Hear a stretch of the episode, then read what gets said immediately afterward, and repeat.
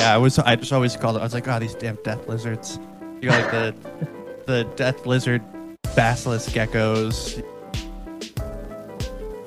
They're almost like an Einherjar from that Norse mythology, like Viking warriors that once that died in the battlefield and were chosen by the gods to come back at Ragnarok, you know, at the shattering, the end of the world, when the Elden Ring is broken, and they'll fight, you know, to restore order and liberation. But something unique about Elden Ring with its open world is how, uh, like, accessible it makes the game. You can go anywhere and you can level up to any extent um, to power up for whatever challenge you need to meet. Whereas with Dark Souls 3, like you said, like you meet a boss you can't fight and you grind to a halt. I just realized your initials are also Sam, so we could be. Oh, you want me to really make it spooky? Hold up. All right, uh, pay attention here. Take the last letter of each of my names, but go backwards. Oh, oh my, my god. That's wild. we have issues with people engaging in the PvP, which I think we're bleeding more players than we're getting new players, you know? So it's it's not a good position right now, and I'm quite worried if I'm being honest. I uh, I summoned you as a furled finger, and now you're here to challenge us. But let's see what you got. Welcome, Foul Tarnished. You're listening to Elden Kings, an Elden Ring discussion. I'm Cozmoses, and with me is co-host Sir Gideon the Half Knowing. Hey everyone, thank you for joining. Today we'll be discussing Dark Souls 3 as the predecessor to Elden Ring. Uh, what do you have to say about that, Cozmoses? Oh yeah, I just want to uh, preface this by saying, by no means am I an expert in DS3. Uh, you know, my heart definitely lies in the uh, the Elden Ring world, but I I do enjoy DS3. Um, for that reason, we have a special guest on today who does a homing Souls cast on YouTube, which you'll find links to that in the description. Yes, uh, that special guest will be joining us soon. Um, I actually played Dark Souls 3 to try and get reacquainted with it as a preface to this podcast episode. I made it all the way to Lothric Castle before I died horribly to the knights and lost over a hundred thousand souls. But it it really reminded me about a lot of different uh, elements of Dark Souls that served as predecessor concepts to what we see in Elden Ring. You know, like sort of how Dark Souls One used a lot from Demon Souls. Uh, when was the last time you played Cozmoses? I played after I platinumed Elden Ring. Uh, I had like three really solid playthroughs of Elden Ring, and then was like, okay, you know, what do I do now? And you know, jumped jumped into DS3, and I had a really good time doing it. And at that point, I was like, well, I platinumed Elden Ring, so I won't play it again for a while. And as soon as I finished DS3, I was like, well, what do I do? And again, went went back to Elden Ring. Um, but yeah, it was it was really fun. I my playthrough I did with the uh, mercenary swords, the uh, I think they're the twin blades. Um, so I like beat beat it with the starting weapons, so that was kind of fun. And I really didn't run into any problems until the final boss. Like that was where I actually got caught up, and then it kind of took me a week of playing for like 15 or 20 minutes, you know, and just trying them and trying them until I finally got them. So yeah, once I did, that was super exciting. Yeah, Soul of Cinder definitely left a mark um, on me. Like a lot of Dark Souls 3 towards the ending, I like just flew through, but when I got to Soul of Cinder, not only did it like stop me in the in my tracks, but it also had like a sort of like damn, this is the entire culmination of the Dark Souls series moment. You know, I got halfway through the fight and Gwyn's like pling pling plong started. And I was like, oh my gosh, it's the it's the reference to Dark Souls one. Oh my I'm lore, you know. yeah, it's wild. He definitely is the culmination of all, all the games put into one. And you can see that in his move sets where it's like, you know, all these different style weapons that he changes between. He knows magic, he knows faith, like it's all encompassing. So it, it was a really interesting fight.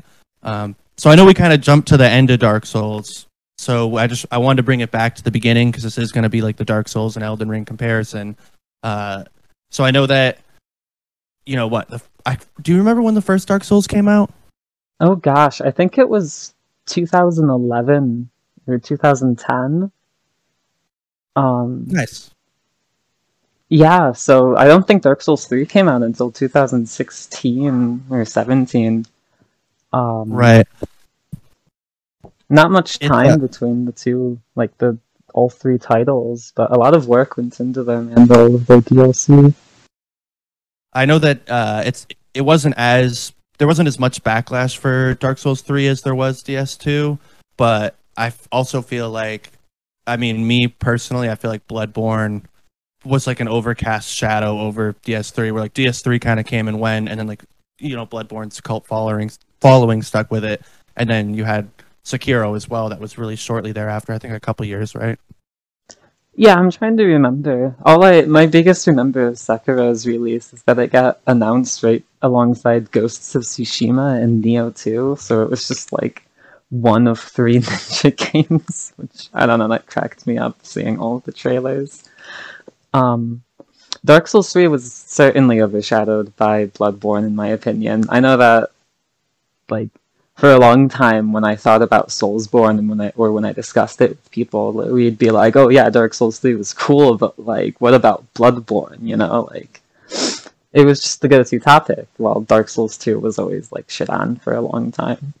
Um, Yeah, I I uh, I bought Dark Souls 2. I think it was one of the first Souls games that I ever bought, and I returned it within like a couple days. Mostly, I mean, I think if I went back to play it now, I might not hate it so much, but it was just I just didn't understand it, and then the fact that at the time the community didn't seem to like it either. You know, I, I guess I don't feel bad that I returned it at the time, being like a completely new player. It's like you, you come into a series of games that FromSoft has made, and you pick what like a lot of people say is the worst game. You know, I, I, I hear that a lot. So starting there was was really rough. Um, but yeah, with DS3, I think I saw like a Tyranicon video recently where he like tiered it really low because he considered it to be like a reiteration of the other games where like it didn't bring anything new. And after thinking about it, I I sort of agreed a bit because one of the things that FromSoft does, does with all of their games is they like introduce these like really cool new mechanics. So like Bloodborne was the the gun and the trick weapons, and then you have like you, well the Dark Souls series originally you know kind of was medieval style you know swords and hammers and axes and whatnot, and then and then Sekiro was this crazy fast-paced parrying, and then Elden Ring you have like the jump mechanic in the open world. So like each of those games really brought something new to the table. Where Dark Souls three, I felt like they were just kind of riding, you know, Demon Souls and the the rest of the Dark Souls series. yeah, no, I I completely agree with that in a way. For a long time, I always put Dark Souls 3 beneath Dark Souls 2, even at the bottom of my tier list when ranking the game sometimes, because by the end of playing it, I felt so fatigued by the insanely long combos and roll spam, you know? Like, Sister Friede was fun, but at, by the time I fought her on, like, New Game Plus 4, I just felt exhausted by, like, the fight, you know? It just, it didn't keep me coming back in the same way that Dark Souls 2 did, which, like, I'm gonna be blank about it. I am a total love fan. I'm, a fan boy of Dark Souls 2. It was my first game. Um, I love everything about it. I, I also love Dragon Age 2, which is also the black sheep of its family. Um, like there's something there's something so unique about all of the elements of Dark Souls 2 that feel like they're you know cast off notes that weren't included on Dark Souls 1 or they feel like they were like the natural following of what happens in Dark Souls 1 and on top of that Vendrick as a character is like the king of want you know? It, it's it it gets me you know? I like the storytelling of it. The way that Dark Souls as a whole influences Elden Ring is a very interesting thing to see because um, it's like Elden Ring's backstory, its lore, it follows a lot of the same teach like history and storytelling as Dark Souls one to two. But then Dark Souls three, with its story of the unkindled ash returning these like miscreant like lords of cinders to the throne, it follows the same idea of gathering the different Elden, like miscreant shard bearers and demigods from Elden Ring, and keep bringing them back, like under the yoke of the Golden Order after they've fallen out of grace with the Greater Will. You know, it's it's interesting to see that interplay between thoughts. Yeah, the the stories are definitely like, if not interconnected, definitely they're sort of parallel universes. It seems where yeah, it definitely does follow that same pathway and the same ideas there. You just kind of re- replace some bits and pieces. Um, and then yeah, outside of like the lore and the story inspiring Elden Ring, I mean, you have the exact weapons. I think one of the first weapons you can come across in DS3 uh, is the the guy out there with the Uchigatana right out of the um, the Firelinking Shrine. And I know that you know the Uchigatana is in Elden Ring. You have those the a bunch of creatures that you know went from both games. But I, I guess uh, FromSoft has stayed consistent with with you know I think we talked about in the last episode, kind of having little uh, Easter eggs and homages to like previous games, but like the the the death lizards I, I call them. I don't know what their actual name is. I don't know if you do. the death lizards. Yeah, the ones that cost cost cause. Oh, the, uh, the, oh, the the basilisks. the oh, petrification. Oh, yeah. I, I I always called them petrification geckos until I, I think I saw someone on Reddit call them basilisks. Yeah, I was. I just always called it. I was like, oh, these damn death lizards. You got like the the death lizard basilisk geckos. You got like crabs. There's a bunch of uh, of parallels. I think you and I were talking earlier, and you you compared uh, Aldrich to Rykard. Yeah, the same. I mean, like mechanically as fights they're distinct because gameplay and bosses but within the lore rykard's concept as a cleric is that he uh, he was a cleric that guarded against the evils of the abyss but over time came to worship it and when he started to devour clerics um, he became so bloated that he fell into a puddle of sludge and became the disgusting thing that we see. But he kept getting fed people and over time he grew powerful and his his like idea when he was forced to link the flame it gave him a scene like a vision of the abyss that just swallowed the world and the deep peace that would follow and he'd have to swallow the gods quote unquote to do that in like his item description and that's very reminiscent of Rykard as a character you know Praetor Rykard who was the ch- like you know the leader of a like group of knights that worked out of Volcano Manor as the Inquisitor of the Golden Order, where he guarded against all of the decay and the broken bits of it, you know, like the Omen and the rotten Albinaurics. But over time, he became so disgusted with his own like with the gods themselves and the order he upheld that he decided to take into himself the power of like the serpent and the greed to become more powerful. So he let the serpent, um, like the reincarnated great serpent, eat him, and then he became one with it, and then he started devouring other people. And he even had a similar concept of the vision of the serpent swallowing the god. That's I think in Bernahl's weapons description. It's like what like the weapon's supposed to look like a serpent eating the world. Like yeah, it's very interesting. Yeah, no, it it really is. I think some of the connections you made are stuff that like kind of goes over my head, but then when you explain it in a way that I can understand, it it, it makes a ton of sense.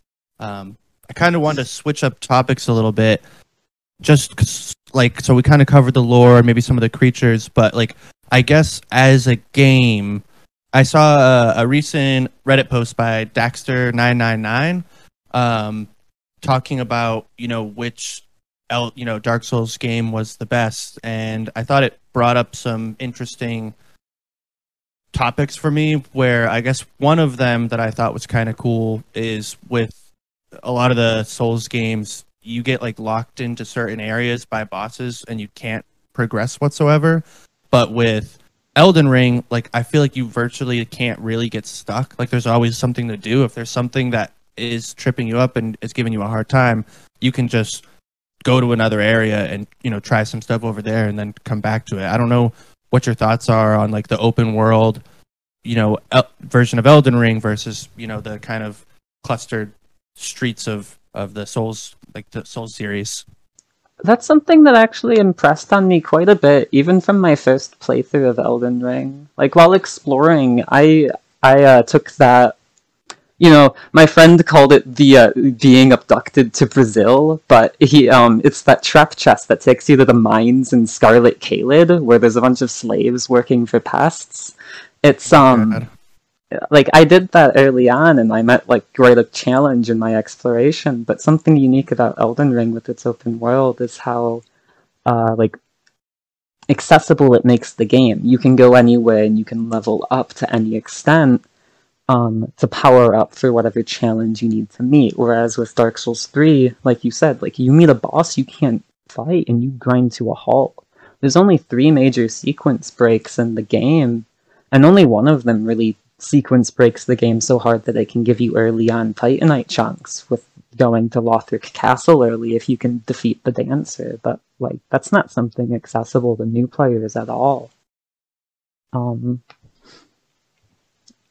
I think an interesting thing that's sort of comparable is people's reviews of Bloodborne compared to Sekiro. Uh, both games are sort of harder with more intensive bosses and challenges than the mainline Soulsborne games. But in Bloodborne, you're able to summon and you have the RPG leveling system, which people prefer to the Sekiro design, which is like by far more intensely demanding in the gameplay side because you can't level your character beyond like upgrades. But even the upgrades are dependent on your game knowledge. Yeah, no, yeah. I guess Bloodborne does have a couple ways to circumvent. Yeah, between summoning and then the Chalice dungeons, you do have places that you can go to to level up when you need to. But still, I think with both of those games, um, although I think Sekiro there is like a little bit more ability to circumvent bosses to get to other areas. There are so definitely some road roadblocks, but I think pretty early on, if you know the game well enough, you can kind of get through it and avoid some bosses if you didn't feel like doing them. Whereas like Bloodborne, like I mean, what to get a pass? You have to get a password to to get in the Forbidden Forest by fighting Vicar Amelia. You know, like it does have its optional bosses, but that one is also still kind of like you're locked in a box of I need to progress through this area and beat this boss before I can get to the to the next one. So I thought that that was one of the really cool uh, functions that Elden Ring had, where it's like you you can go to those harder areas if you want to. Um, my playthrough was really meticulous, where like I was trying to figure out where I was supposed to be instead of like doing the exploring. So I was like, okay, I'm gonna do everything I can in Limgrave. I'm gonna find everything that I can. I'm gonna find every item, every dungeon. Then I'm gonna like move forward. Um, like not not not over leveling. I don't think looking back on it, but just I I was I thought I was playing it essentially almost in like story mode. Like it doesn't have one, but I was trying to follow the story and follow everything as intently as I could. Uh, where I had a friend who took that transporter chest from from Limgrave over to Caelid, and then he just like the whole night he was running around Caelid trying to figure stuff out. Um, so it was two two very different playthroughs where like I'm in Limgrave and then I'm in Liurnia and then you know he's in Caelid and the next thing you know he's like over at Volcano Manor um, when I talk to him next. So it's it's cool the freedom that it has where um, I think it can add for a lot more individual experience and then I think a certain level of replayability too. Uh, I've seen like different sides of the coin where some people are like Elden Ring doesn't feel that replayable. Elden Ring does feel replayable, but I feel like your complete autonomy to go wherever you want and do whatever you feel like doing and you know skip whatever you don't feel like doing. I I think is really cool.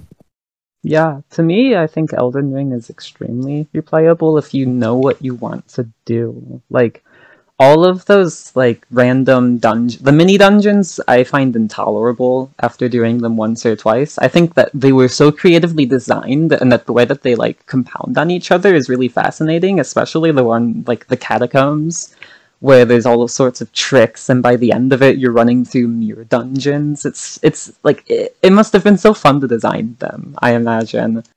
But at the same time as a player i really only care about the challenge that comes from like the mainline legacy dungeons and the que- and like the mainline bosses you know? I don't have as much of a taste for fighting elite enemies that are designed as mini bosses or just like the random um you know, like I th- like by the end of by my current playthroughs, really the only people I fight as mini bosses are like Erdtree Tree Sentinels and the ones that I deem as fun on their own, like Dragonkin soldiers, or um, can't think of many others. You know, Black Knives. The catacombs are still fun to plow for Deathroot specifically, but other than that, you know, it's like what's I- the I'm purpose? I'm of I'm of the same mind as you are. Uh,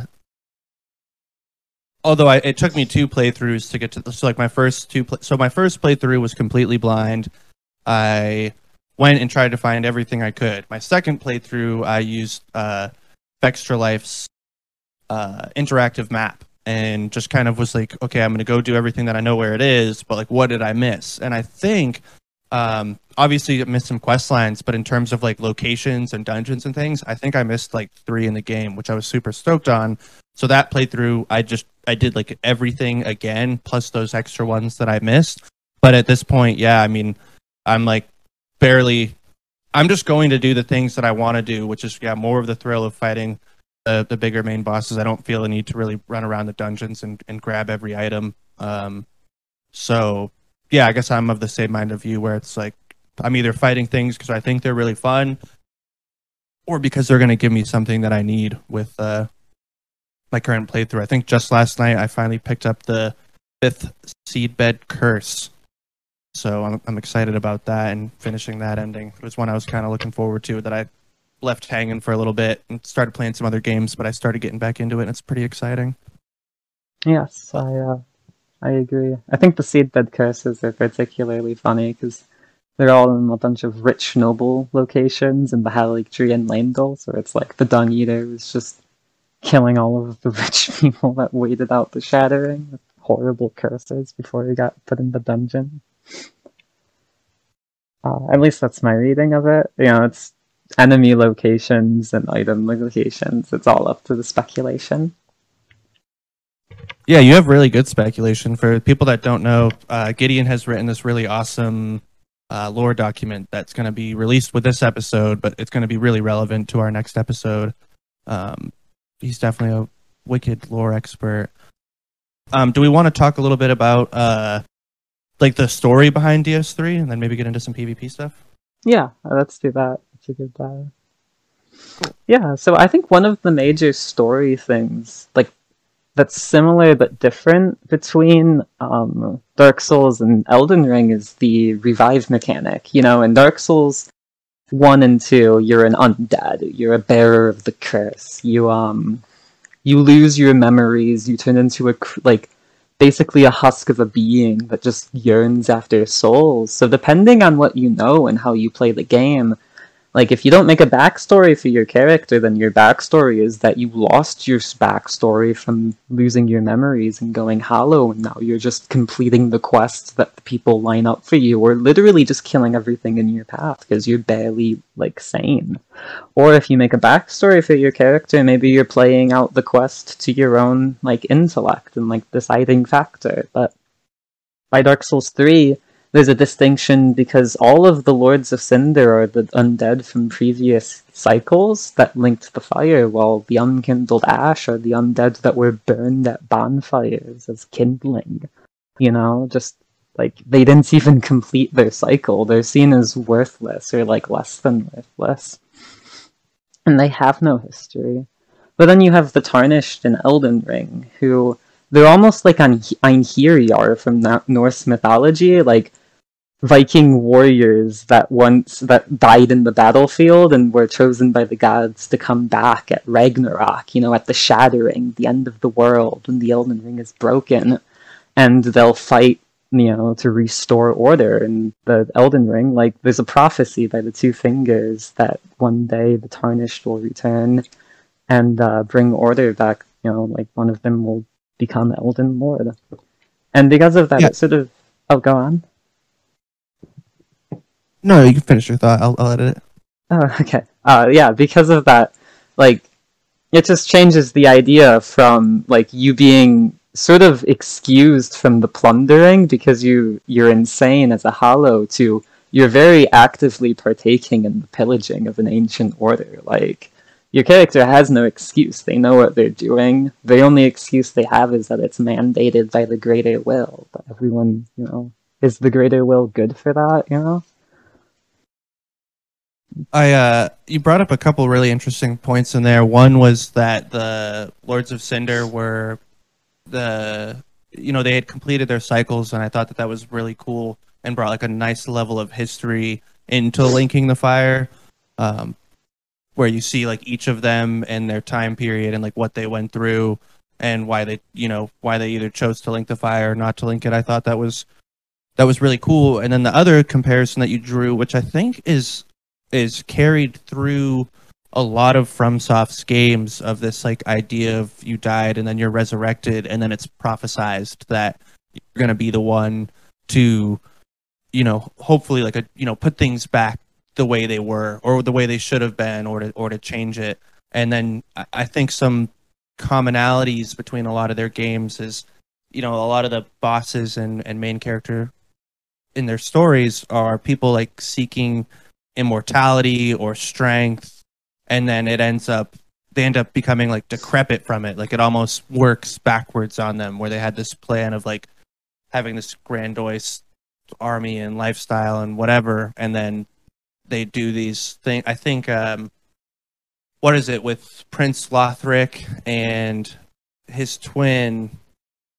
You know they they go through unspeakable means to try and find someone to to link the fire and then when you do things like that it it they end up going backwards so i thought that a couple of those points that you brought up you see those same story plot points in a lot of their games and i think it's really cool especially when you look at it as a whole Yeah, I think uh, you know, like immortality or power, but at what cost is a big theme. Um, you know, even back in Demon Souls, you see the king. Uh, what was his name? Like, I'm totally blank. Uh, Prince's father, the king of Boletaria. Uh, he's unlocked soul. It begins. It begins with an A, right? Or it, it's Elan. Elan. King Elan. um you see king alan he's unlocked the secrets of soul magic and he brought like an age of like plenty to his civilization but at the end he's been reduced to this blubbering mass of flesh that only wants to die and bring death to everyone else. Like you know his, his quest for like a prosperity for his people and himself ended in absolute nihilism. You know it's it's like you say they have these ironic twists of fate that ruin what they ruin the quests that they had. yeah it is a it is an interesting thing that again stays consistent through all of his games i wanted to ask have you gotten into the pvp very much in, in ds3 So not as much as I wanted to. I did the usual uh like you know, fighting outside of Pontiff Sulyvahn and uh I was one of the Aldrich faithful for a very long time. Um and I did a lot of PvP that way. But I was never good at it. You know, I, I was very much approaching from a PvE standpoint where people that had the technical aspect nailed would just parry the hell out of me and kill me in two hits with their like hyper stylized weapons, you know. At one point I tried using the dancer's blades and that did that didn't go over well. That's funny. yeah, I uh I'm the same. I mean, I I tried to get into it a little bit.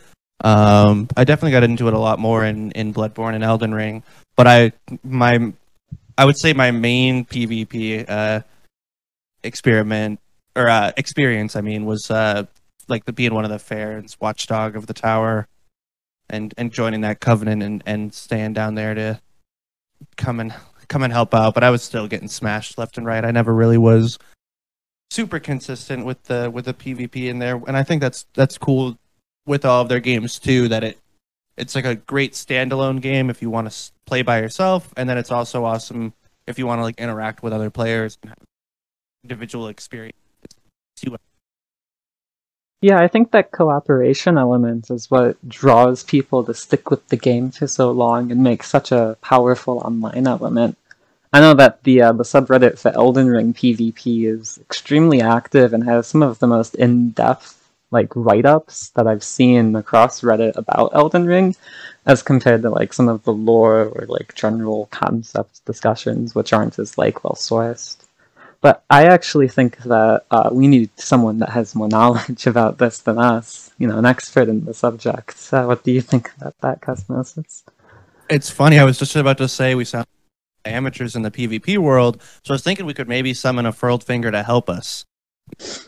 Yeah, let's summon uh, cooperator Sam Austria Maxis to join us. Uh, he's joining from the Homing Soulscast podcast and his own YouTube channel. Uh, welcome to the Roundtable Hold. Ahoy, lad. Uh, it's very good to be here. And uh, I do have a lot of experience with Dark Souls uh, PvP, mostly in Dark Souls 3, uh, which I would love to talk about. Uh, I'm curious, though, if at first you wouldn't mind if I circled back to some of the lore that we were talking about, because I feel like there might be some holes that I could fill in there from my experience with Dark Souls 3, as well as some things I might challenge that were said. Please oh, do. awes- Yeah, well, I would I would love to do that, but first, would you just mind telling us a little bit about yourself and just a quick quick brief explanation on your your Souls experience with FromSoft in general? Absolutely. Uh, my quick rundown is that I first played Dark Souls 2 like you, and I absolutely hated it like you. I did not like it at all.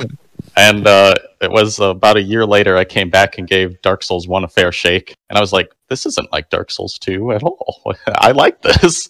And uh, then um, I circled back into Dark Souls 3 around the time the final update was coming in, was when I got more serious with uh, PvP.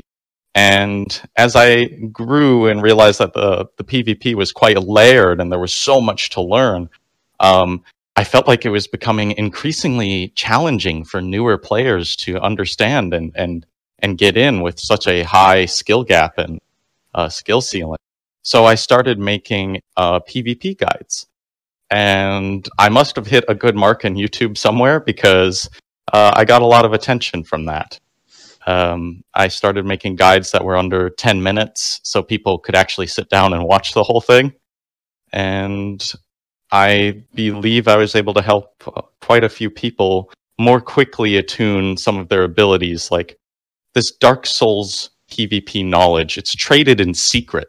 You know, there isn't a, a guide you can go to in game that tells you how to do these things like like a pivot cancel or a pivot backstab or some sort of a swap or what scaling is and and where the soft caps are things like that right? You can't find that in the game. It's all traded in secret. Maybe it's on the wiki maybe it's not. Yeah, hidden technical skills. Yeah, it's definitely not hand holding whatsoever, and I think that's sometimes the frustration of people that jump into FromSoft games is like there is no real tutorial. I mean, like they might tell you like what a couple of the buttons do, and then after that, it's figure it out. And I think that turns some people off, where some people are like, "Oh, this is really cool! Like I get to Yeah. try and experiment and figure out what's going on." I, I really like that aspect. it's something you don't really find in many other games so it it it, it feels good in a way but it, it's very abrasive right like some people aren't going to take that well Yeah. Um, well, yeah, thank you for the brief history on your Souls experience. I uh, I summoned you as a furled finger, and now you're here to challenge us. But let's see what you got. Yes. So I wanted to come back to when we were talking about the lore. Um, so one thing that I feel like was missed uh, for the Dark Souls games is that there's a struggle between light, dark, right? The Age of Fire and the Age of Darkness. But unlike most stories, it's not a good versus evil sort of thing. It's more ambiguous than that. So you start Dark Souls 3 and you learn that the fire is fading and the fire was used by gods to keep the world more in control and you know presumably bring about uh, good things because you don't want to be in the darkness but then the other side of it is that like darkness is the absence of power from the gods and thus gives power to humanity an age of humanity so you have this the struggle between light and dark, not necessarily good and evil. and I think that's quite interesting. Dark Souls 3 is a world in decay, right? Elden Ring's very much still in a live world. Like, yeah, there's obviously problems and things that are undead and whatnot, but it still feels like a world that has more life in it to me. Whereas Dark Souls 3, it's not just Dark Souls 3's world decaying, it's all of Dark Souls world decaying. It is the end of everything. And it slowly builds itself up until Ring City, where this all becomes an amalgamation, where the worlds are violently uh, colliding and collapsing in on one another. Now, um, something else I felt wasn't uh, mentioned. So we talked about uh, Dark Souls 1 and 2, that you are uh, undead. You're the bearer of the curse. In Dark Souls 3, you're an Ashen One. You're not a chosen one. You're not this chosen undead. You're not this savior. There is no prophecy. In fact, there's many other Ashen Ones right there. The first one you meet right at Firelink Shrine, Hawkwood, who tells you to do what? He tells you, screw it. Don't help them. Why are we going to kill these Lords of Cinder? Like, that's crazy. These are literal gods. Like, we don't have to do that. He's got this entire different of idea what he wants to do with his existence. Can I, and inter- can I interject? go ahead. I um I could be wrong on this again because I'm not the Dark Souls 3 expert, which is why we brought you on. But I was under the impression that it was going to be an Ashen one that was prophesized to go and and relink the Fire Shrine. Like I thought it was Gun Gundyr or Gundir that was going to go and do it, and he showed up late, and the bell wasn't tolling, and then and then there's you. Am I in- incorrect on that? I thought it was prophesized that there was. No, be you are correct one. that it is going to be an ashen one who rekindles, right? Because you have to be made of ash in order to continue the fire. Yeah, But ash you're not speaks flame. specifically the chosen one. Well, you're not an Elden Ring either, right? You're you're a you're a tarnished, and all they say is a Correct. tarnished. But I wasn't making this comparison to Elden Ring. I was making this comparison to like the first Dark Souls where you are, you know, chosen undead. I well, see, I technically, gotcha. in the first Dark Souls, it's uh, the chosen undead speaks to any undead, and you become the chosen one by ringing the both bells of awakening, and Frampt Yes, correct. you know, chooses you as the uh, the one to continue, unless you fail, and then you just continue on your own, right? Because it's like, who's gonna stop you? Um, Yeah. Building off of what you said about how the world converges, I think it's one thing that people don't speak about as often is that Lothric itself is the land of converging lords. You know, like the catacombs of Karthus, the high wall of Lothric, the Cathedral of the Deep, all of those places weren't there originally. But by the convergence of worlds, like you say, they converge. And it's like, by the time you link all of the Lords of Cinder back to Firelink Shrine and fight the Soul of Cinder, you see an even further convergence. And from there, Ring City. And Yes. Ring City is is the, the end of everything. yes, So- dueling Gael at the end of the world. in my interpretation of the lore, the way Dar- like the Ring City uh, works is that um, Dar- like they're all part of the same universe. These Dark Souls games. Dark Souls One, the chosen undead had rekindled the flame. In Dark Souls Two, the chosen undead had snuffed out the flame. But there have been many ages since then, ages of fire and darkness. Like it has happened so many times. You see Gwyn and they reference him in the Ring sir. City, but they don't really know much about him anymore. He's a forgotten figure. He's just the he's the you know he's who he's the guy who committed the first sin. All the Yes. uh, condemns him, and he's all but fallen out of knowledge. You know, he still has an influence on the soul of Cinder in its dying moments, but ultimately he's just another Lord of Cinder. It doesn't matter that he's the first. He's just a man. That's something actually kind of uh it, it- you would think it would be anticlimactic, but it's actually very fitting for I uh, think, yeah. You know, the King of the Sun is just another hollow by the end. He burned away Yeah. his radiant soul to feed the flame.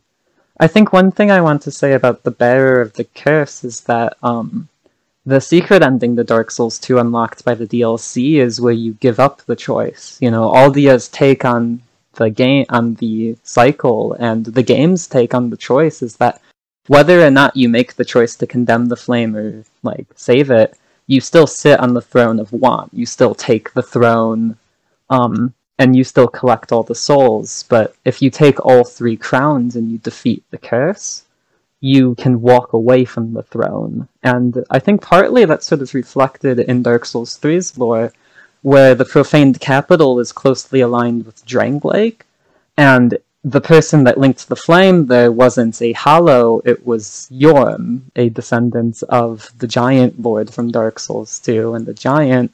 So maybe the bearer of the curse never linked the flame and you just fucked off. Um, but really, that's.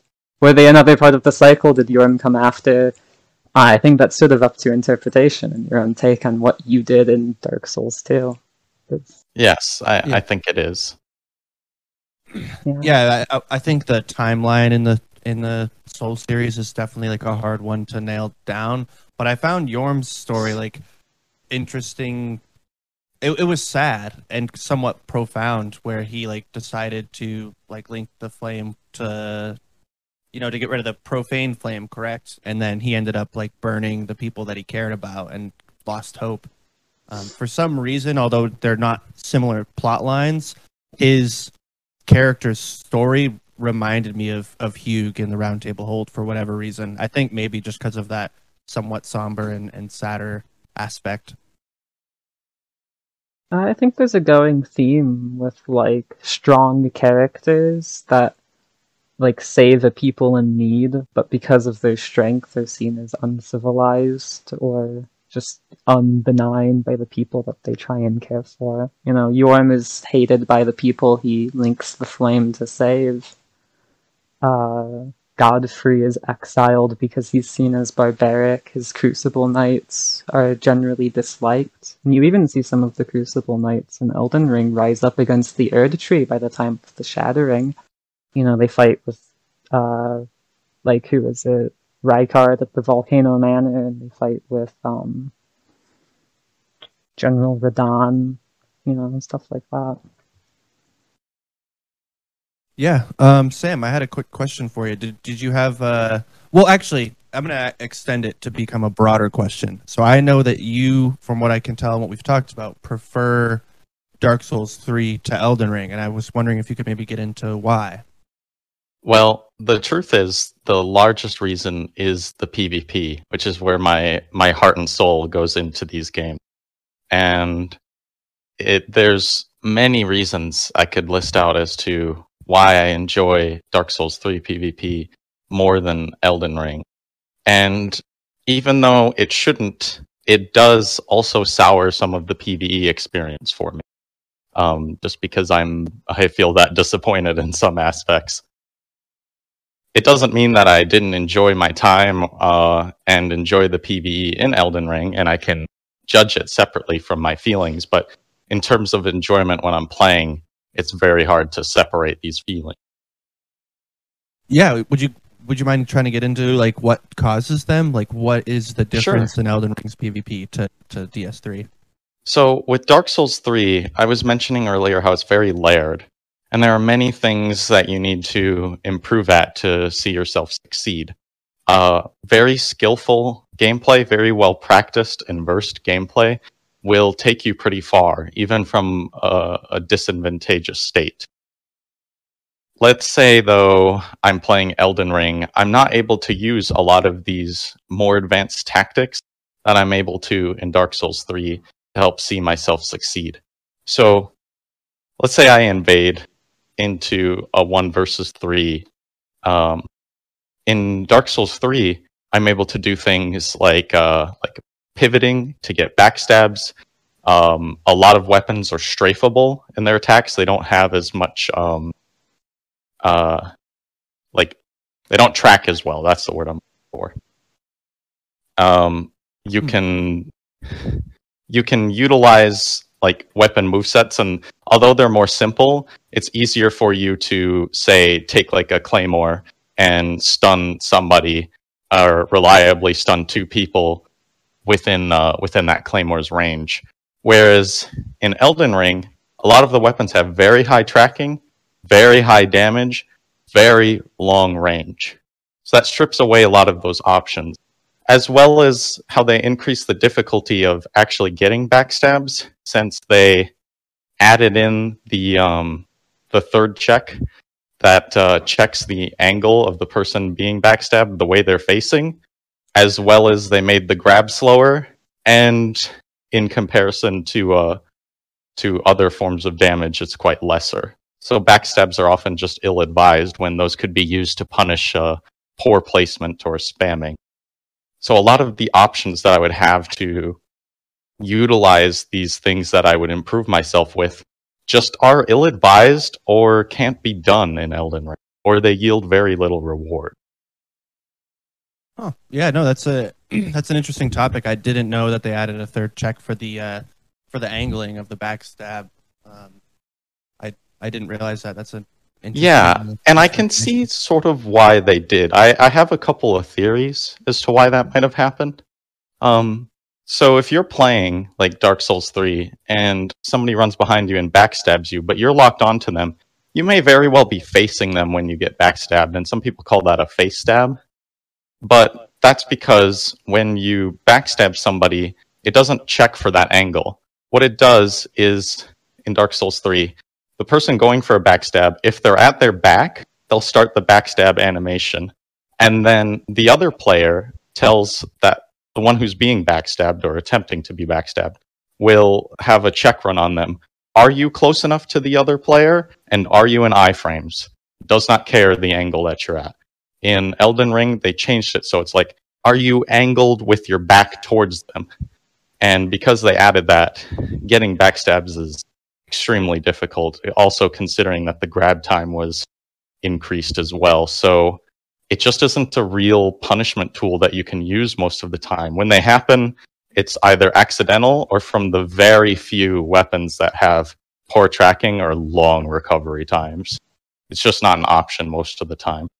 Right. Yeah. No, I can definitely what you're saying. And uh, another question relating to the PvP, I was curious because I wasn't part of the, um, you know, the the DS3 PvP community. You know, probably when it was at its peak. But did you see? I guess in Elden Ring right now, and I I think it's dissipating a little bit where people are starting to get more creative. But you have this whole everybody using rivers of blood or everybody using whatever the meta build is did you see that a lot in the DS3 PvP where it was like everyone was running around with the same stuff, or did you see everyone, you know, trying different things and using different things? I was curious if the community right. was the same then. I will answer your question and I'll expand onto it. So in DS3, there were definitely meta setups and they would be used, but the advantages they gave were smaller. Now, those small advantages still could carry you very far, but it wasn't as um, simple. There was there was more to learn. So let's say you're using um, uh, Pontiff Knight Curved Sword or even Murky Hand Scythe, the latter being the more brain dead option.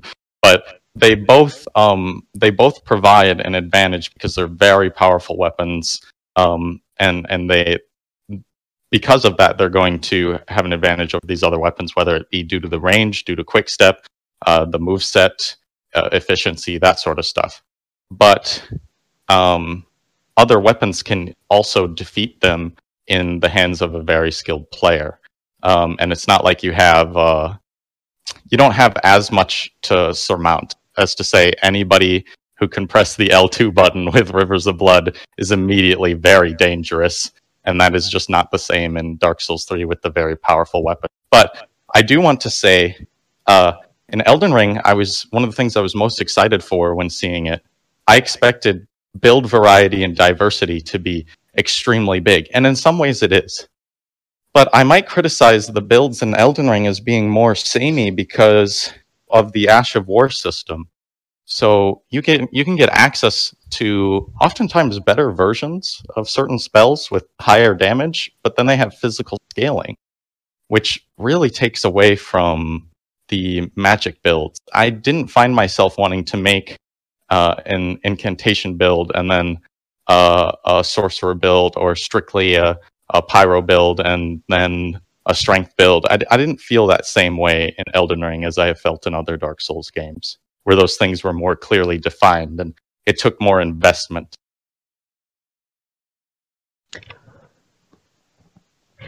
I think uh, one one thing I realized I have missed uh, tracing back to the PvP here um, that makes it less enjoyable is the time to kill. The time to kill in Elden Ring is very fast, um, and that so can make fast. it more enjoyable for some people.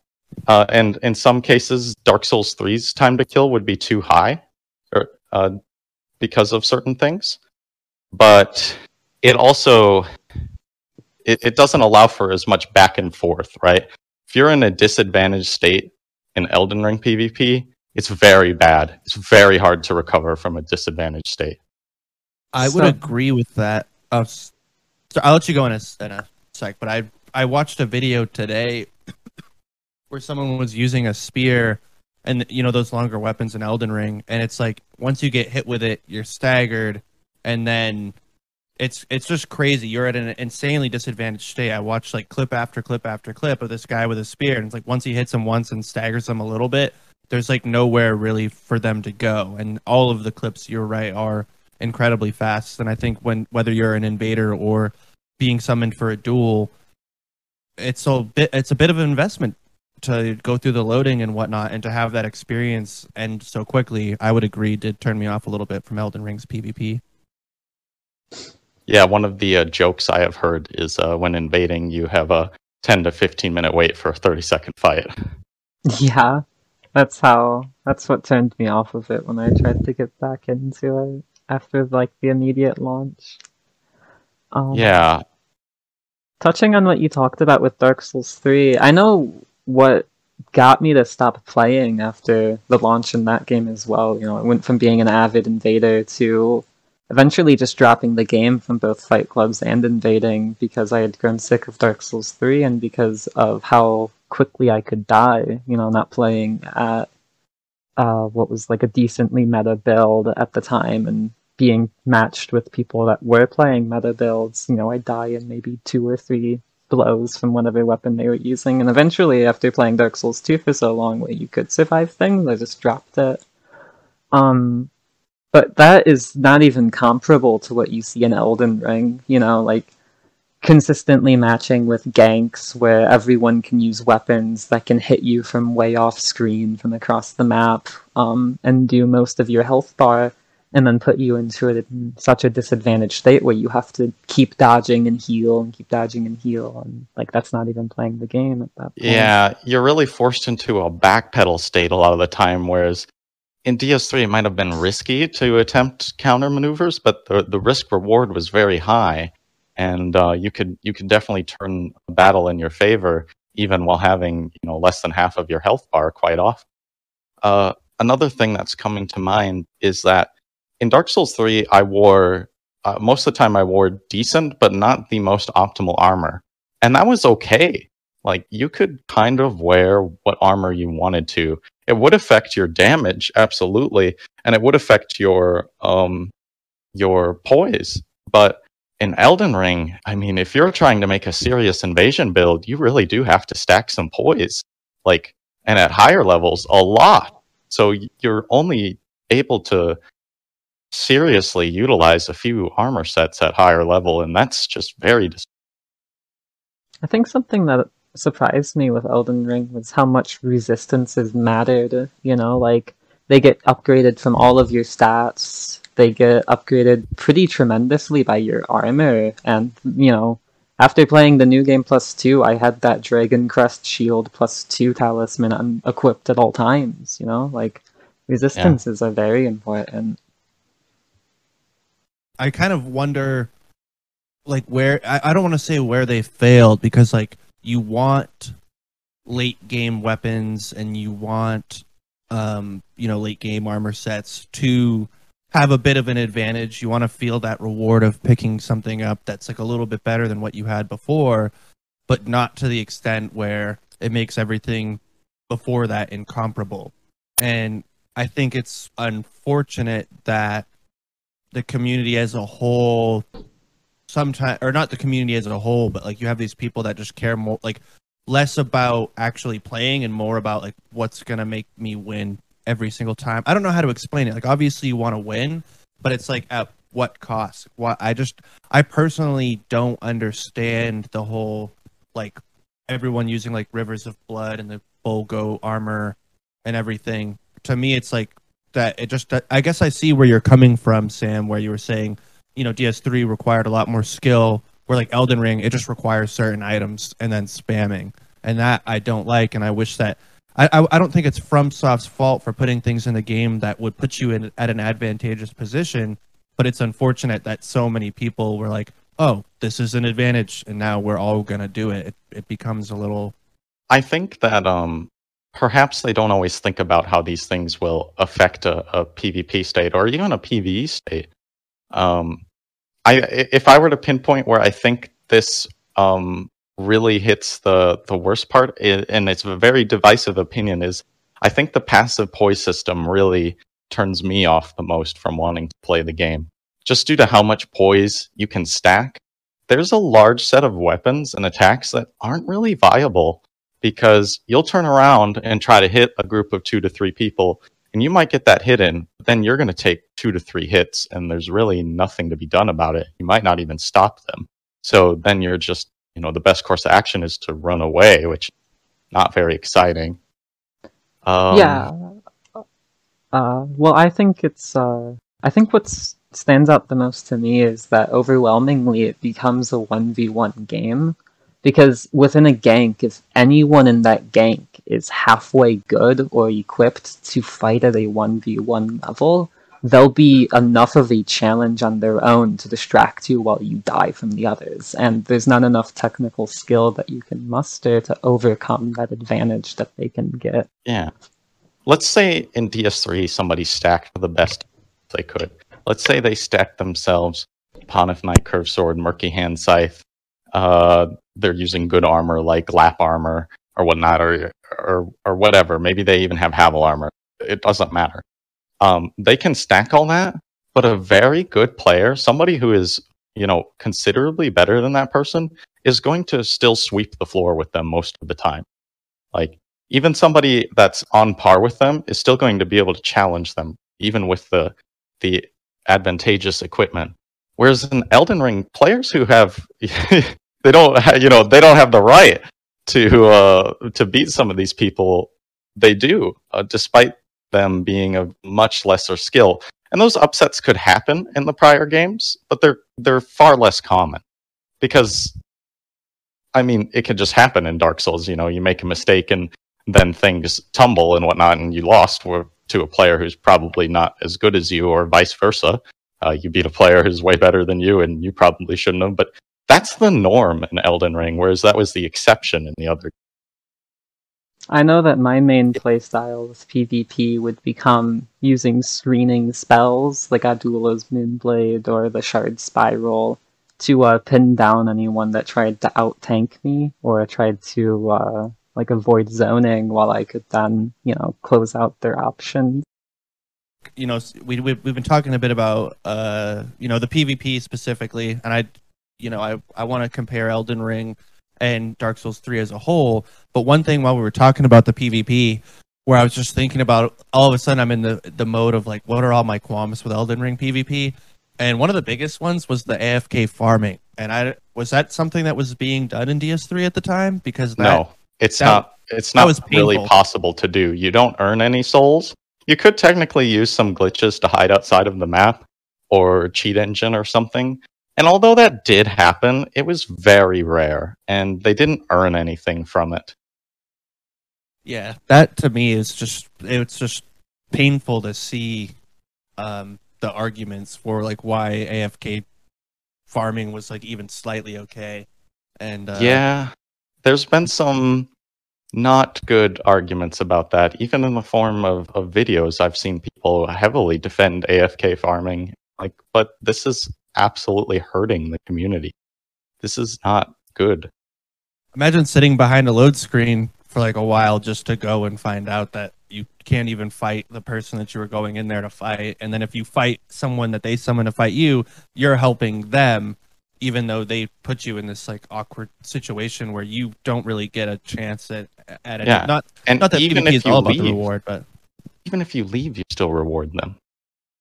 Yeah, That- that was hard to see. There's just some decisions that I I don't understand how they came to, like uh, you know, Bloodhound Step just simply being in the game. It's very confusing to me. Like we had Quick Step, which was already very very powerful, um, broken on some weapons in DS3, and then we have that return, but then we have a version that's faster than running that Did you offers play, more uh, iframes. Did you play Bloodborne? Uh, yes, but I did not finish it. I don't own a PlayStation. Oh, okay, gotcha. Well, Bloodborne has, and I can't remember the name of it right now, but an arcane tool that is Quick Step. I mean, not Quick Step. That is, uh, Yeah, it's like the It is hunter's Bloodhound Step. It uh, yes, I think it's enhances your dodging ability or something. The thing about it, though, in Bloodborne, which I don't know why they didn't stick with this, is in Bloodborne, um, when you use it, it doesn't. It's not an iframe dodge. Like it makes you invisible for a second, and you pop over a few feet to the side. It's the exact same move, but when you're doing it, if someone like knows where you are, they can hit you, which I think would like make a lot more sense. Um, so I, I get where you're coming from there, but yeah, the the Bloodhound step was something that was in Bloodborne, but it just wasn't at the level that it was at, and it would I think it would be costing you bullets at the time, and not the little bit of FP that it does in Elden Ring. Um, but I just kind of want to switch topics real quick from the PvP stuff. Uh, I was curious, what were your favorite bosses, Sam, from uh, Elden Ring and then from DS3, or vice versa? Okay. Um, I actually really enjoyed the Radagon fight in Elden Ring. Um, I really liked fighting uh, Margit, Godfrey. I, I enjoyed all of those. Although I seem to be in the minority that I didn't enjoy Godfrey's second phase as much. Um, when it comes to Dark Souls 3, I think my favorite has to be Slave Knight Gael. It's just such a perfect fight. And I didn't really feel something to that degree in Elden Ring for me personally. It is uh I mean from the uh from the setting, how purposeful it is that two nobodies fighting in the middle of nowhere are at the end of the world. Uh the Dark Soul itself, uh Gael as a character, uh, so much emotion, the uh references to to Gwyn and Lord of Cinder and all these things. It's just it's an amalgamation of feelings and and the fight itself is challenging and and it's a slog, but it's a fun slog. Uh, let's see. I also really enjoyed Champion Gundyr um, for the fast-paced intensity that that fight can offer, That one was And- hard. and I uh, quite enjoyed Sister Friede as well for similar le- reasons to as to Gael, but just not quite as good. But I still really enjoyed them. Yeah, no, uh, Champion Gundyr is he gets my blood pumping, you know. He's fast paced and I love it. Uh, Slave Knight Gael, I haven't given him enough time. I fought him twice because I've only done the DLC twice. But like you said, the the aesthetic of fighting him at the end of the world is so great. I think one of my personal favorites, even though it's not so challenging in my opinion gameplay wise, is the Lothric Princes.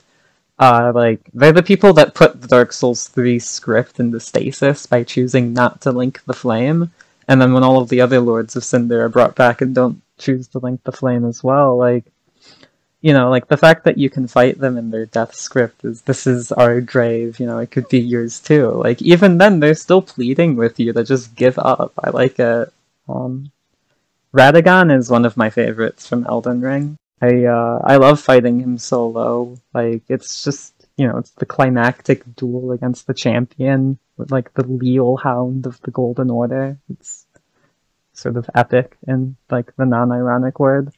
So yeah, I'd, I'd have to say for me in DS3, which I I don't know why it like stuck out so much to me, but uh, one of my favorite boss fights in that game was the Abyss Watchers. Um, that and Pontiff Sulyvahn, but I don't know why I really liked the Abyss Watchers. And then after learning more about their lore, I uh I thought it was really interesting that they're like you know trying to protect people from the deep, and then they end up you know getting inflicted with it and then they're in this perpetuated state of of killing each other um but it was it. I think one of the reasons that it stuck out to me was when I was playing. It's like I just thought I was really good. I was like, oh, I I just killed this guy. Like I'm crazy good at this. And then the wolf's blood comes and pulls them in, all together in one being. Uh, and I don't know why it just stuck with me It's like a really interesting fight that kind of had not like had me on my toes. It wasn't it difficult or anything, but just the the feelings that I got from it. And then like to sell two swords are really representative of of uh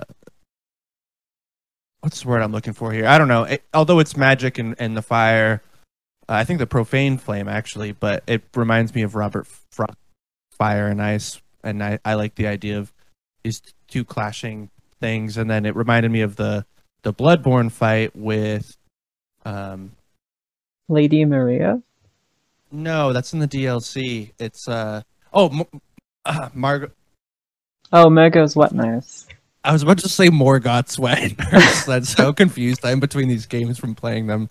Um, but yeah, no, Mergo's Wet North Wet Nurse. I like the idea of like summoning like a phantom version of yourself that you have to fight while still fighting the main boss. I think that's pretty cool. Yeah, it's a pity most people kill her before that like second phase really goes off because it is pretty frightening.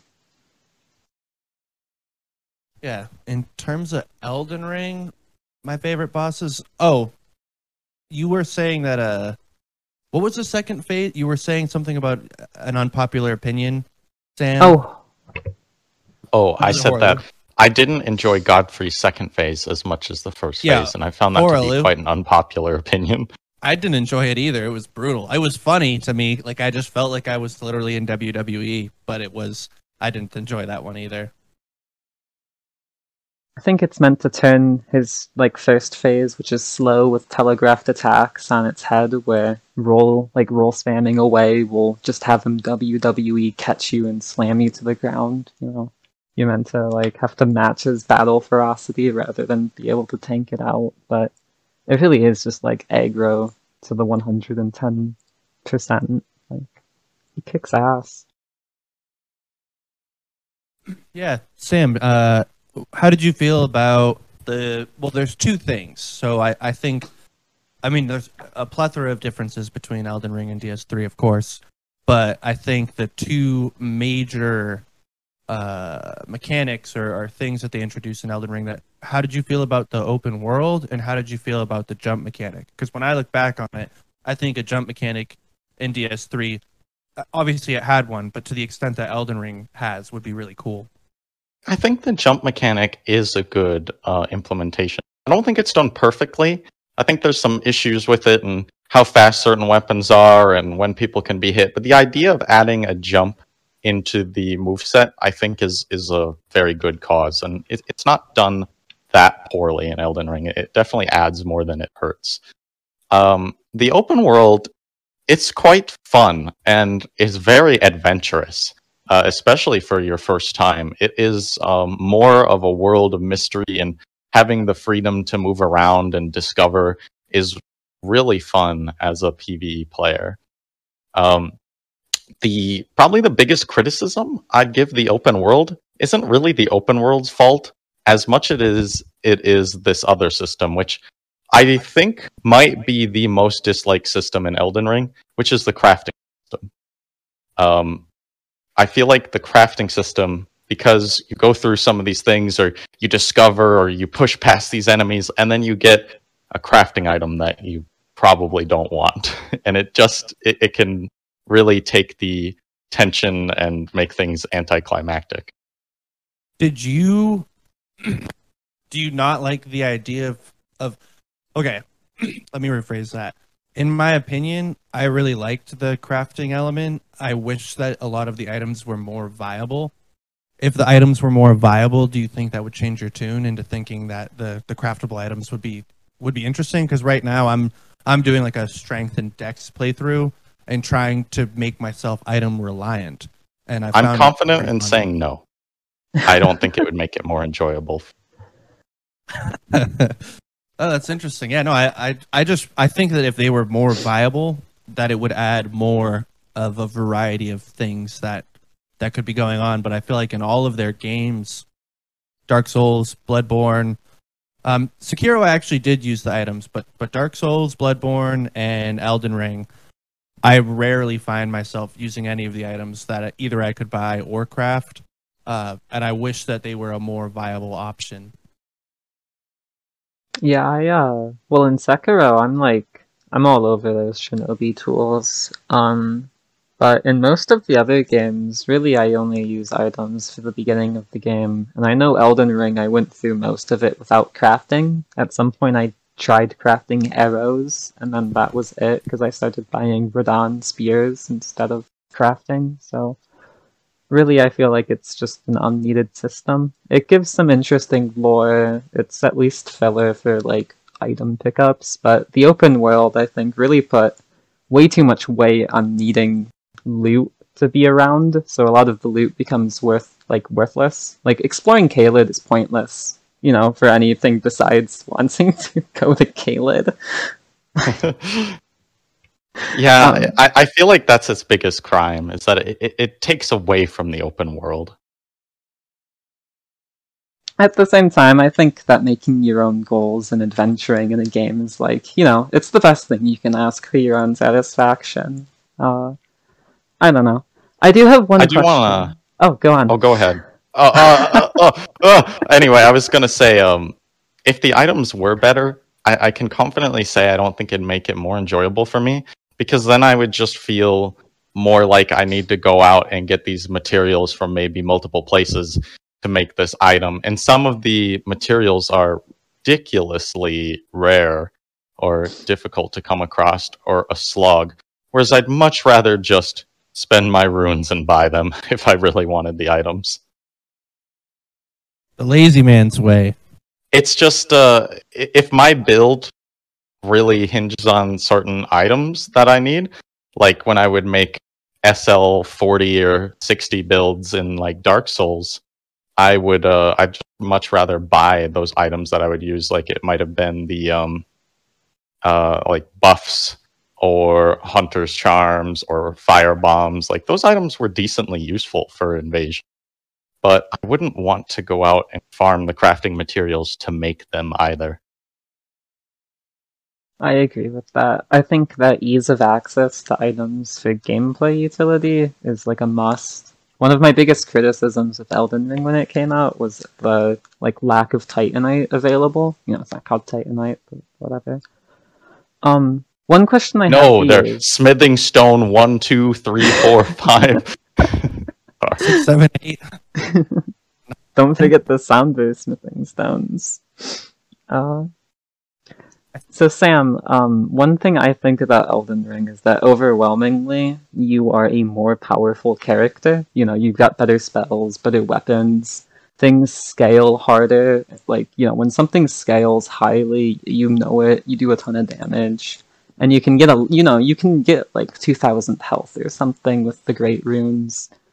Um, and that power level sort of puts you over a lot of what you see in other games because in some way the PvE is harder and more demanding, but that changes how the, the PvP goes. Like, I think a lot of the issues with fights ending quickly is from people being that strong. I'm uh, interested to know your thoughts on that. I think you're absolutely correct on that. You've got bosses with way more health way more damage than most of the time in previous entries. So therefore the player is going to have, you know, more damage, but the health I don't think translates quite the same way. So you've got these really high damage items and they still do that very very high damage to players. I think that that could be solved by simply changing the amount of damage that is done to players, um, in addition to other balance reworks. But I also don't expect FromSoft to do something like that. Like, often there are many suggestions I could make for the game, and I will absolutely make them, and I would encourage them. But at the same time, I'm realistic in the sense that I don't think they'll be implemented. I dislike when people say that people shouldn't suggest something because FromSoft will never do that. Well, I think that's just a very negative way of going about things. But at the same time, you do have to be realistic. and expect that you you know they may not make uh, certain changes, even if they would be very good. Yes, you shouldn't shut down conversation and discussion about the game, even if some of it gets unrealistic and what the expect you know, like be realistic with expectations, but still discuss the game mechanics to their fullest extent. Yeah. We talked about it in our our last episode where uh you know it was discussed that you know FromSoft you know only makes games for themselves and they wouldn't change anything based on what the community was saying.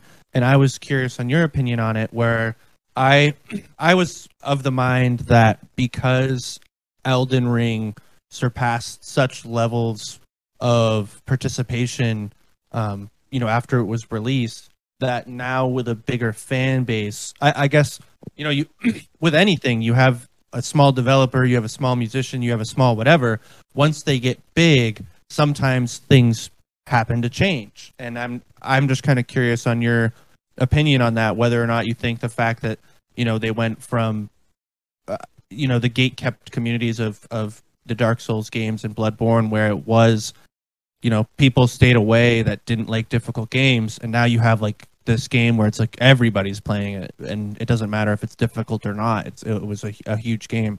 Do you think that'll have any effect on anything that FromSoft does in the future or with Elden Ring? I'd like to let your co-host uh, answer that first.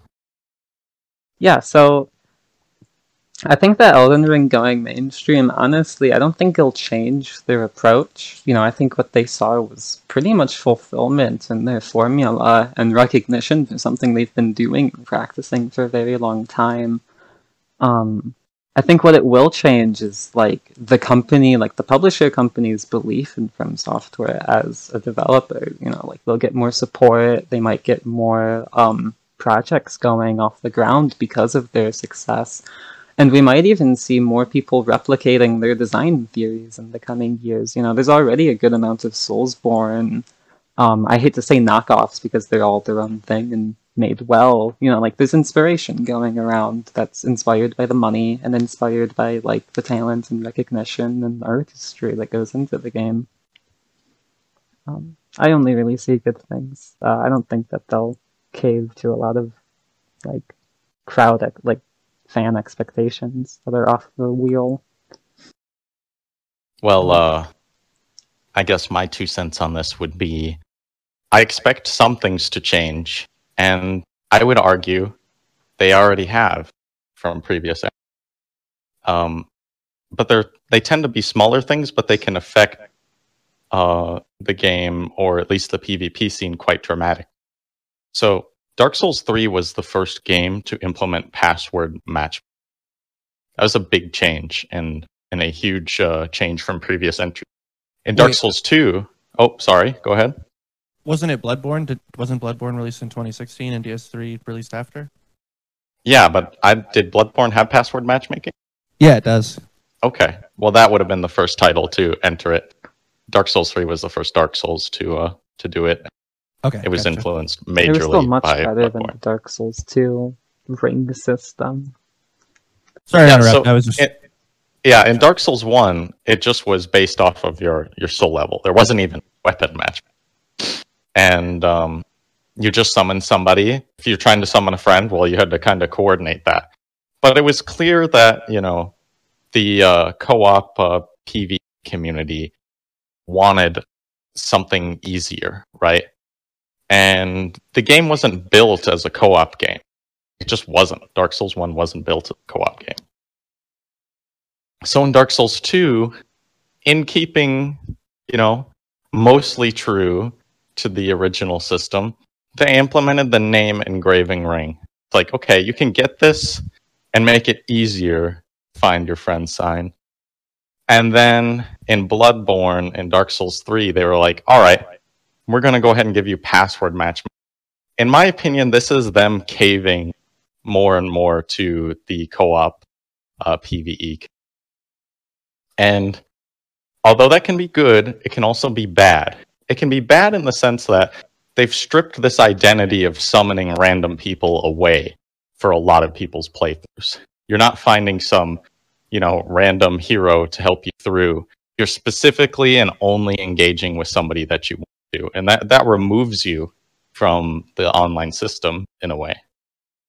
And then in Elden Ring, uh, we went uh, a step further to where not only is there password matchmaking, but they removed um, solo host invasions as well, thus further removing these people from the uh, online system, right?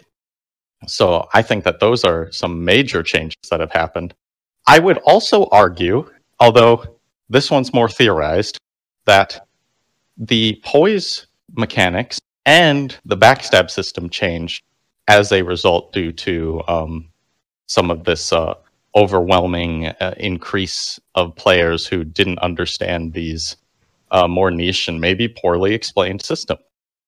So in DS3 having the active poise system to where you only had poise active during hyper armor when you used an attack that had hyper armor.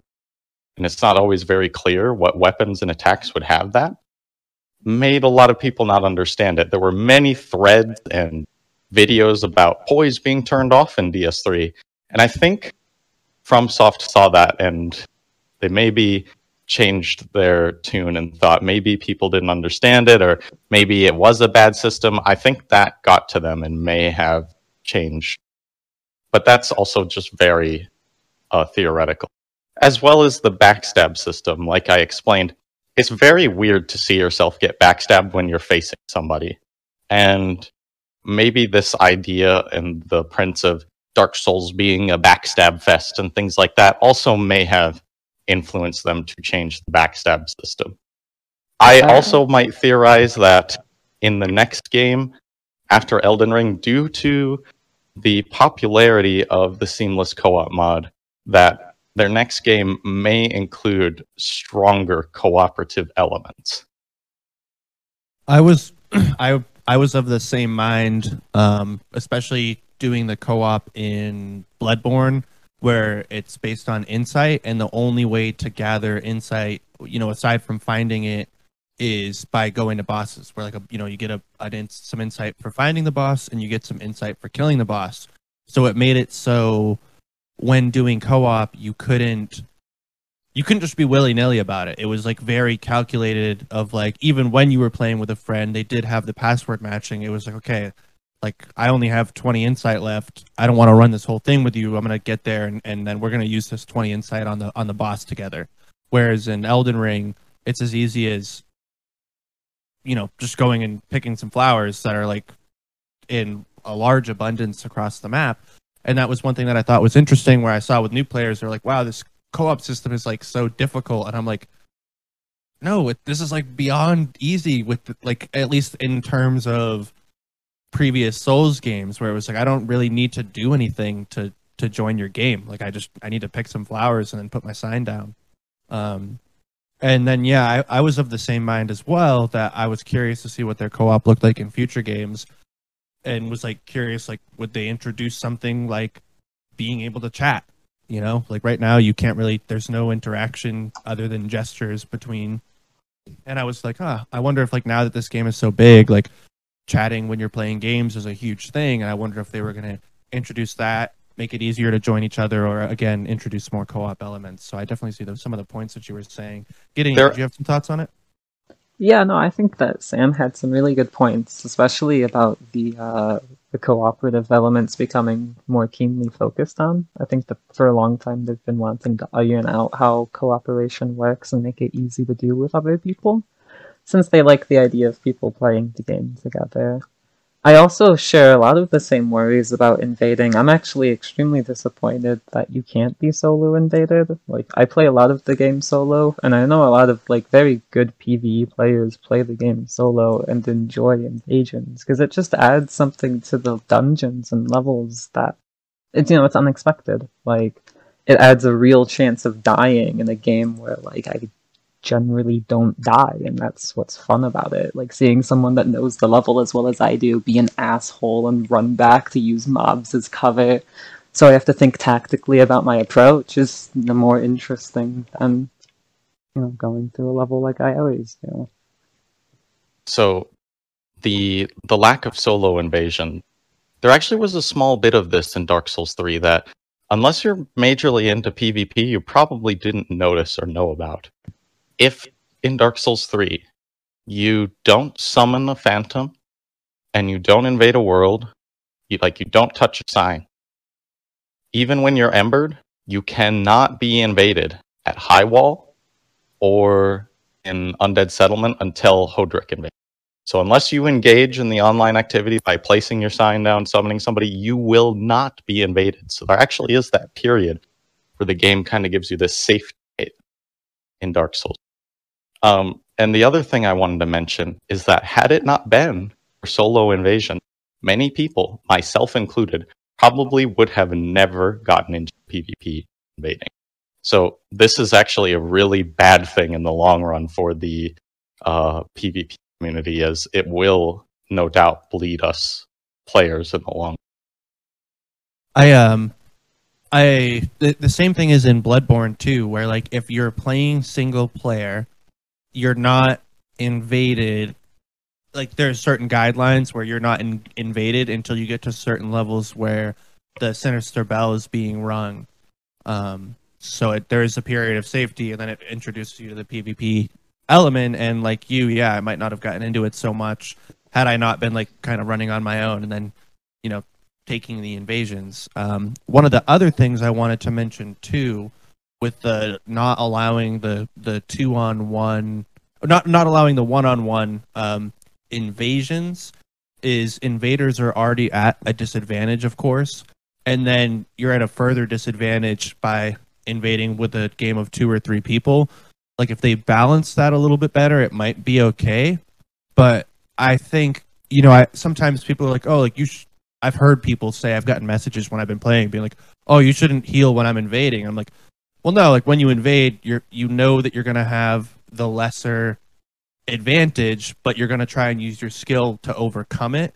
But I think the fact that you can't do it one on one is like a little unfair. I think it's too much disadvantage where unless you're running some meta build, which maybe why we're seeing it so much in Elden Ring, if you're not doing that, it makes invading so much less uh what's the word I'm looking for? It makes invading so much less not appealing, but like uh, what's the word when you when you want to do something but you can't do it? I don't know, it doesn't matter but either way, I, I agree that yeah, the the losing of the solo invading like definitely hurt the community in my opinion. Because then it, if you're not going to be doing invading, then you're only going to be doing a duel, and then there's like a lot of rules that surround that that make it a little bit less interesting, where you're in a specific location and you're summoned to it. And then, it's people looking for a different experience, right? Like yeah, it's a variation I, I also, on gameplay. I also remember Gideon. You mentioned that you had played as an Aldrich Faithful a lot. And one of the things that uh, leaves me with such despair is the lower player count, and you don't get these chaotic 3v3 or 4v2 invasions anymore. Uh, and, and that is a big loss to me because I spent most of my invasion time uh, later in Dark Souls playing against um, often higher skill opponents in post pontiff area with the 3v3 or in Ring City with 4v2s. And then the fact that that's gone, just it hurts. I agree. I think that chaos can bring a lot of balancing out into the game. Like when a player, when a PVE only player is thrown into a battle where they have a summon, a hunter, and then two to three invaders, it's not a battle that they're going to instantly lose if they're not talented in PvP because anyone that's talented in PvP is going to be caught up with each other. I think that idea of making PvE players worlds battlegrounds for like higher skill players in the in the form of invaders and defenders is one of the things that From Software has always wanted to try. But like evidently from how the hunter system works, with you always being late is sort of hard to implement. One of the last questions I wanted to ask you, Sam, is what what did you love about Elden Ring? What really stuck out to you as as you know or was there anything? But yeah, I mean, uh, what what parts of the game stuck out to you as being uh, being brilliant and being really enjoyable? I do quite enjoy the lore. I think the lore has a lot of good work and story behind it. Uh, not that the Dark Souls games didn't, but as you dig into it, it's it's different from the Dark Souls games, but it is very similarly uh, wonderful feeling, and you can tell it's written by expert uh, story crafters and whatnot. I also have to applaud um, the the vastness of the open world and how small it can make you feel, uh, and how lively the world is, and these different areas are expertly designed and whatnot. Like the look of them, it's uh, getting into a new area was always super exciting, and the areas are very distinguished from each other. So that's probably my highest praises for the game. Nice. Well, we appreciate you joining us, and we're glad that you helped us tackle the boss of the DS3 and Elden Ring comparison. Is there uh, anything that you want to plug before we uh, send you back to your world? There is one thing that isn't directly a comparison between the two, but I feel like I have to say it um, from my experience in PvP uh, and what I read from people on uh, on Reddit, especially subreddits like uh, uh, Bad Redman, as well as uh, uh, other PvP subreddits, and anywhere people talk about PvP and videos and whatnot.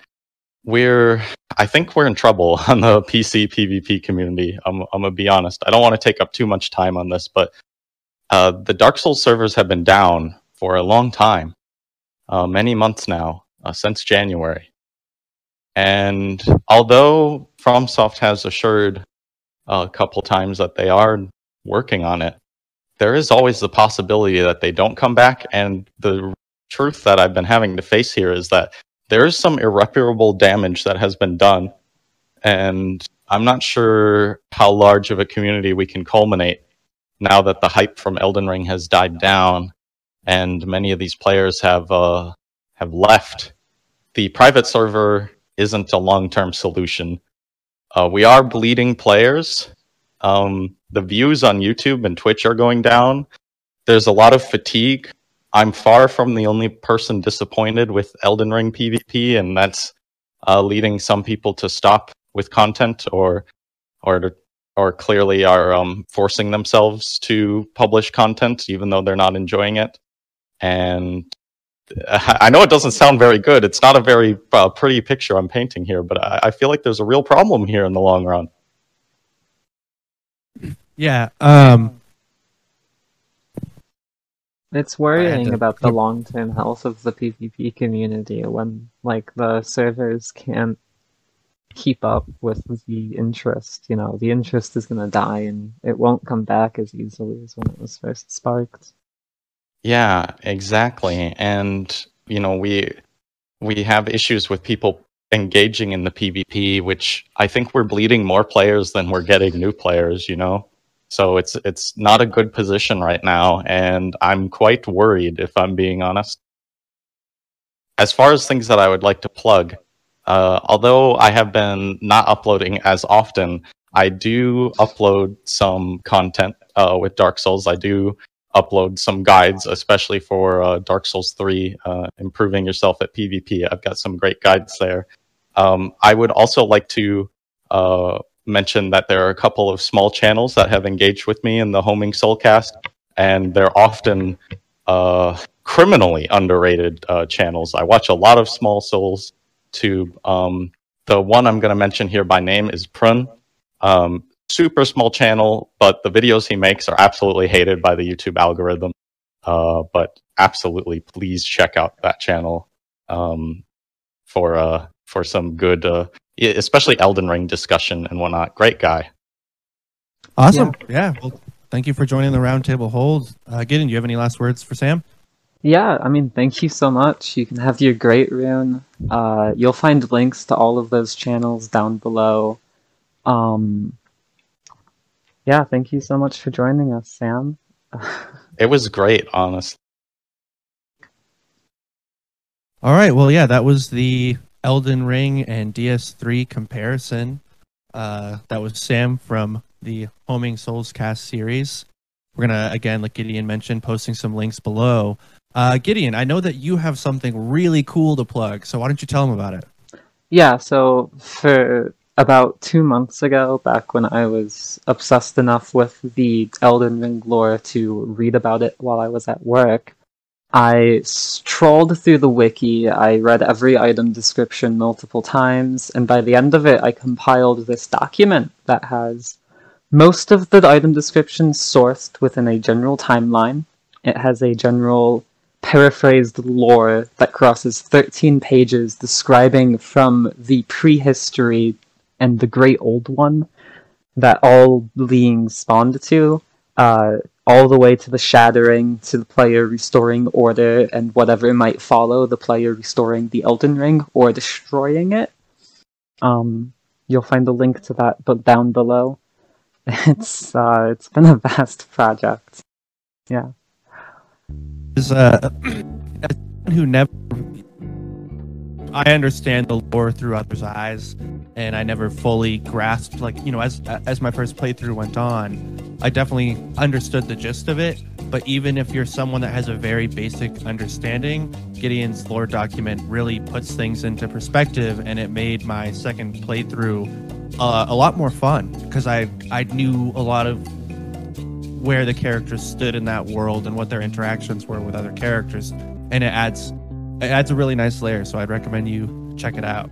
Um, I know that our next episode is going to be covering, you know, not just the lore document, but the the lore in general. So definitely keep an eye out for that one. We really thank you for, you know, joining us on our second episode. We thank Sam for joining us, joining it, joining us on it as well.